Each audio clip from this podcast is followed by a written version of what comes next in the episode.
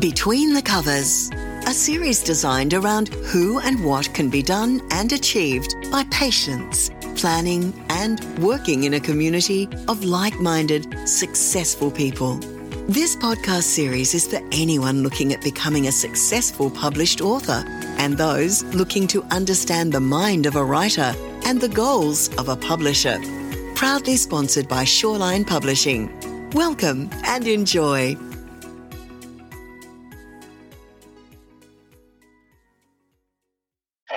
G'day and welcome to the Between the Covers podcast, the Shawline Publishing podcast. And in this episode, we have Brett Vevers, who's got a book called Anachronism. Brett, welcome.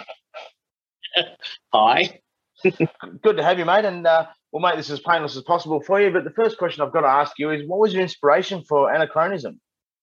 Well, anachronism is a historical term for something that doesn't fit in a timeline. Uh-huh. So it's just I guess it brings in the idea of time, but um, maybe raises questions about what's not right. so, I mean, that's where the word comes from. That's where the title comes from. Yep. I think originally, probably uh, 35 years ago, um, I had this idea for a story called Time Trees, where people went between these trees and travelled in time. But um, I lost that. Yep. that was written on paper with a pen, sort of thing, back in the day and just came back to it. That's good. I mean, time's an interesting thing. We're now further removed from Collingwood's 1990 premiership than we are from Collingwood and the moon landing happening. The time's an amazing little concept, isn't it? Yes, especially when, um, yeah, I think Collingwood were really brutal in that uh, grand final, and frankly, there should have been a few reports, and then the result might have been different, but that's okay. You sound like an Essendon supporter. Absolutely.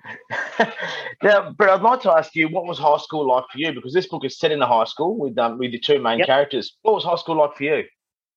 Um, well, I guess I found it interesting. I wasn't the best student. Um, I think one teacher reckons after the year eight camp he was never the same. um, but I mean, you know, I dabbled, I, I tried. Um, yeah, it was, I guess, just one of those things you did because you have to, and then it was over. so these times still have a mate um, from high school, so that's always good to have that connection, isn't it? Um, yeah. These time traveling crystals found by Jamie and Sharon, and the main characters in the book, would they have helped you at high school? Possibly. Gosh, anything. Yeah. Just um, have to watch out for that uh, the the negative aspect where you could suddenly get older. And when you're young, you don't want to get older too quick because, yep. yeah, it doesn't work if your brain isn't quite there, just like in the movie. exactly, exactly. Um, in the book, the uh, new main characters, Jamie and Sharon, come across this uh, old man dying, and that's where they get these time traveling crystals from. I'm just wondering what this old man was like. I'm, I'm picturing personally a hobo type person. Is, is he that, or is he a wealthy man? What's the old man like? Um, to be honest, he was a soldier fighting in World War One. I. I mean, he was basically he would have been probably only just eighteen. You know, just a raw, barely an adult type person who, you know, was stuck in this, you know, horrible situation in trench warfare between two powers and you know imperial society that sort of doesn't really exist anymore and I guess his dying wish was to come home, which he did. But the problem was he came home to a different time. so uh, he didn't quite get it right, but he sort of got there. And I guess that was it. But um, it was more just a means of um, the kids getting onto these crystals and finding out, you know, and then they start finding out what they do. If you had these crystals in your hand, uh, for me, um, 1930 watching Bradman score 309 in a day would be where I would go. Where would you go? Uh, well, there's lots of different ideas. Um, I have to say, uh, I, thinking of a sequel, I've already thought of a couple of places which are interesting, just from a historical standpoint. Hmm. But I mean, I think, um, I guess writing about the future was was fun. Just trying to think of what would happen because I know you know, back in the 80s, oh, you know, by the year 2000, we're going to be flying in cars and everything's got to be different. And it's like, well, that didn't really change much apart from you had mobile phones. That was it. Yep. That was pretty much all that changed. So Yep. it was a bit disappointing. So, you know, it's like working with that, but it's like, what else could there be? So, yeah, just ideas. I mean, um, having studied geography and all that kind of thing, you, you get an idea of, well, what, what are the main issues we have? So let's try and investigate that. And, you know, then you've got the idea of ley lines coming in. So there's a bit of geography and stuff in that. So it's an interesting idea. Um, yeah, personally, I guess I don't have one place, although it would have been lovely to go back and find out what the, um, you know, what was actually in the pyramids. Mm. I've seen one of the empty tombs. Oh, sorry. Yeah, I've seen some of the empty tombs and some of the stuff from Tutankhamun's tomb, but uh, nothing actually was inside. When I went inside a pyramid, there was nothing in there. It was just completely bare. Yeah, right. So the, the story of um of, yeah, mummified pharaohs, and mummified cats, and spices, and all this sort of stuff in there. It would have been nice to actually see if it was true or not. Well, yeah, just to see, yeah, the kind of stuff that they had in there. I mean, obviously, somebody made a, a big lot of money out of ripping them off. So, the um, how did you find the research of the historical events you write about in the book? So you, mentioned in the uh, in one part that they go back to the first fleet and see the first fleet come, for example. Did you have to research too hard on what the first fleet looked like when it turned up, or how did you go with that?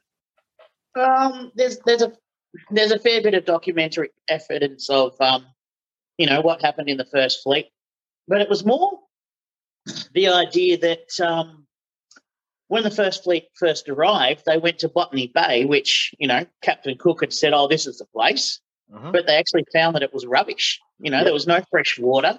It was swampy and just wasn't um, suitable for habitation. So they ended up leaving that, ducking up, you know, to uh, Sydney Harbour and then finding the right place. Yep. So, you know, I guess the idea was it was one of these things where somebody tells you something and you go there and it's not quite what you expected Bit so of a rabbit hole. find that's better. So I, I found that was an interesting idea. And also the fact that, you know, it's only a couple of weeks after the English got here that the French got here. Mm. Because if the English didn't claim it, the French would have. Yeah. Imagine Australia if the French had claimed it first. Well, that's it. I remember having ish- uh, discussions with this with a friend in high school who love the idea of French sounding things, but then the French don't have a good uh, reputation in the South Pacific anyway, if you No. remember the Rainbow Warrior and things No, like that. not at all. Not at all. Yeah, mad to them. I mean, you shouldn't say that, but but um, it, it is interesting to see. It's uh, it's almost a sliding doors moment in Australian history, isn't it? yes, yeah, and very, very, and even um, you know, doing Australian history where when they first came, there wasn't argy bargy between the first peoples and the white people who came. It was more like if the Aboriginals hadn't actually helped the white people, then they would have starved. Yep. But they taught them how to fish. They taught them what foods they could eat. They taught them, you know, about the land, and they had farming practices, which of course we don't didn't talk about back then because it was terra nullius. Yep. But farming practices that, you know, actually people should have got back into years ago because they worked.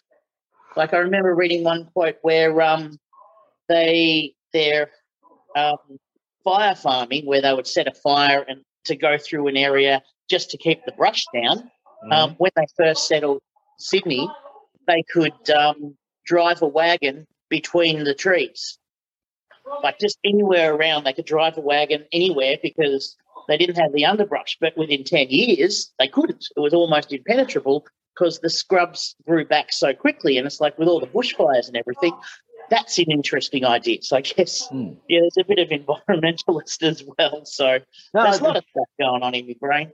it's fantastic. I- I reckon it's great, and and it leads me to the next question. Like you're obviously very well researched on this sort of stuff. Um, what um, what are you reading at the moment? What what do you read to keep yourself in, entertained and, and researched? Well, at the moment, I'm reading um, the the Witcher books. Yep. So like, read two of those. I'm going through all seven of them. You know, I find it's interesting that they're translated from Polish, but uh, love the series on you know TV. So, yeah. so does my wife. I don't know why. Getting into that. Um, so you're saying, um, you know, reading isn't that bad. Is something you commented about for younger people. So reading isn't that bad, is it? It's, it's something that can really expand the mind and help you become a, a better person. I think. Absolutely, and reading is really important. Even if it's not physically reading, just listening to audiobooks and things like that, you increase your vocabulary, you you increase your imagination because your brain is trained to put pictures to words, and that actually helps you understand literacy and literature better. So you know, it's it's I guess something that's being lost at the moment, and I guess that's being a high school teacher. That's sort of the age group I've been aiming at. Yep. The sort of people who might otherwise get lost, but to maybe give them something interesting to read that's not too difficult, you know, not uh, not too long. Like it's not, it's not like uh, some of your books, like um, The Wheel of Time, which is a great series, but each book is like two inches thick, and there's fourteen of them. I can remember myself thinking, "There's no way I would read those books because they're too long and too big." But I got them on audio book. Happy days. Happy days. is um is the important part of getting people reading having them choose their own adventure in terms of what they would like to read. I mean, if you if you get sat down and I said to you, uh, Brett, you're going to read uh, the seven Harry Potter books, if you even if you like them or not, you're not going to respond, are you? But if you say, Brett, pick your own book and read it, you're going to go better, mm-hmm. aren't you? That's exactly right. So it's giving people the choice, and I guess just something different. You know, as I say, I've like I was the age I'm aiming at, I guess, when I start when I got sort of some of the ideas for this, and yep. they've been floating around in my head for 30 years, and then I decided, oh well, may as well give them a go because I was building a house in Cockatoo, and during a long cold winter where I was stuck in a caravan because it was too cold outside, I thought, well, I'll, I'll give, I'll put pen to paper, fingers to the typewriter. Yep, yep. The you touched very, very briefly a second ago, really briefly, yeah. on a se- on a sequel. Are you working on yeah. one, or is it in, in the wings? Or yeah, I've got ideas. I've started. So yep. yeah, Excellent. I guess I just enjoy the process, especially like I, I, remember when I was working at a metal factory, like being a teacher. Um, I was bored. My brain was dying, so I would write just for fun. You know, yep. just write essays or what if stories or you know things like that, just to keep my mind active. So I guess it's just something that I've continued because, yeah, it, it, you know, you get a bit of time, you think, well, I'll just write. Yep, and absolutely. Yeah, it's starting, it's fun, it's interesting, and sometimes it's like you get a good run on it. It's like, well, I'm enjoying the story. I don't want to stop myself. That's good. Well, I'm glad you're enjoying writing. I'm hopefully you uh, enjoy the success of um, Anachronism. Uh, yep. Fingers crossed it goes really, really well for you. It's available on shawlinepublishing.com.au. Um, search Brett. That's a, a, nice, easy way to do it. And Brett, thank you so much for your time today. And, and fingers crossed it all goes well, mate. No probs. That's thanks. Yeah.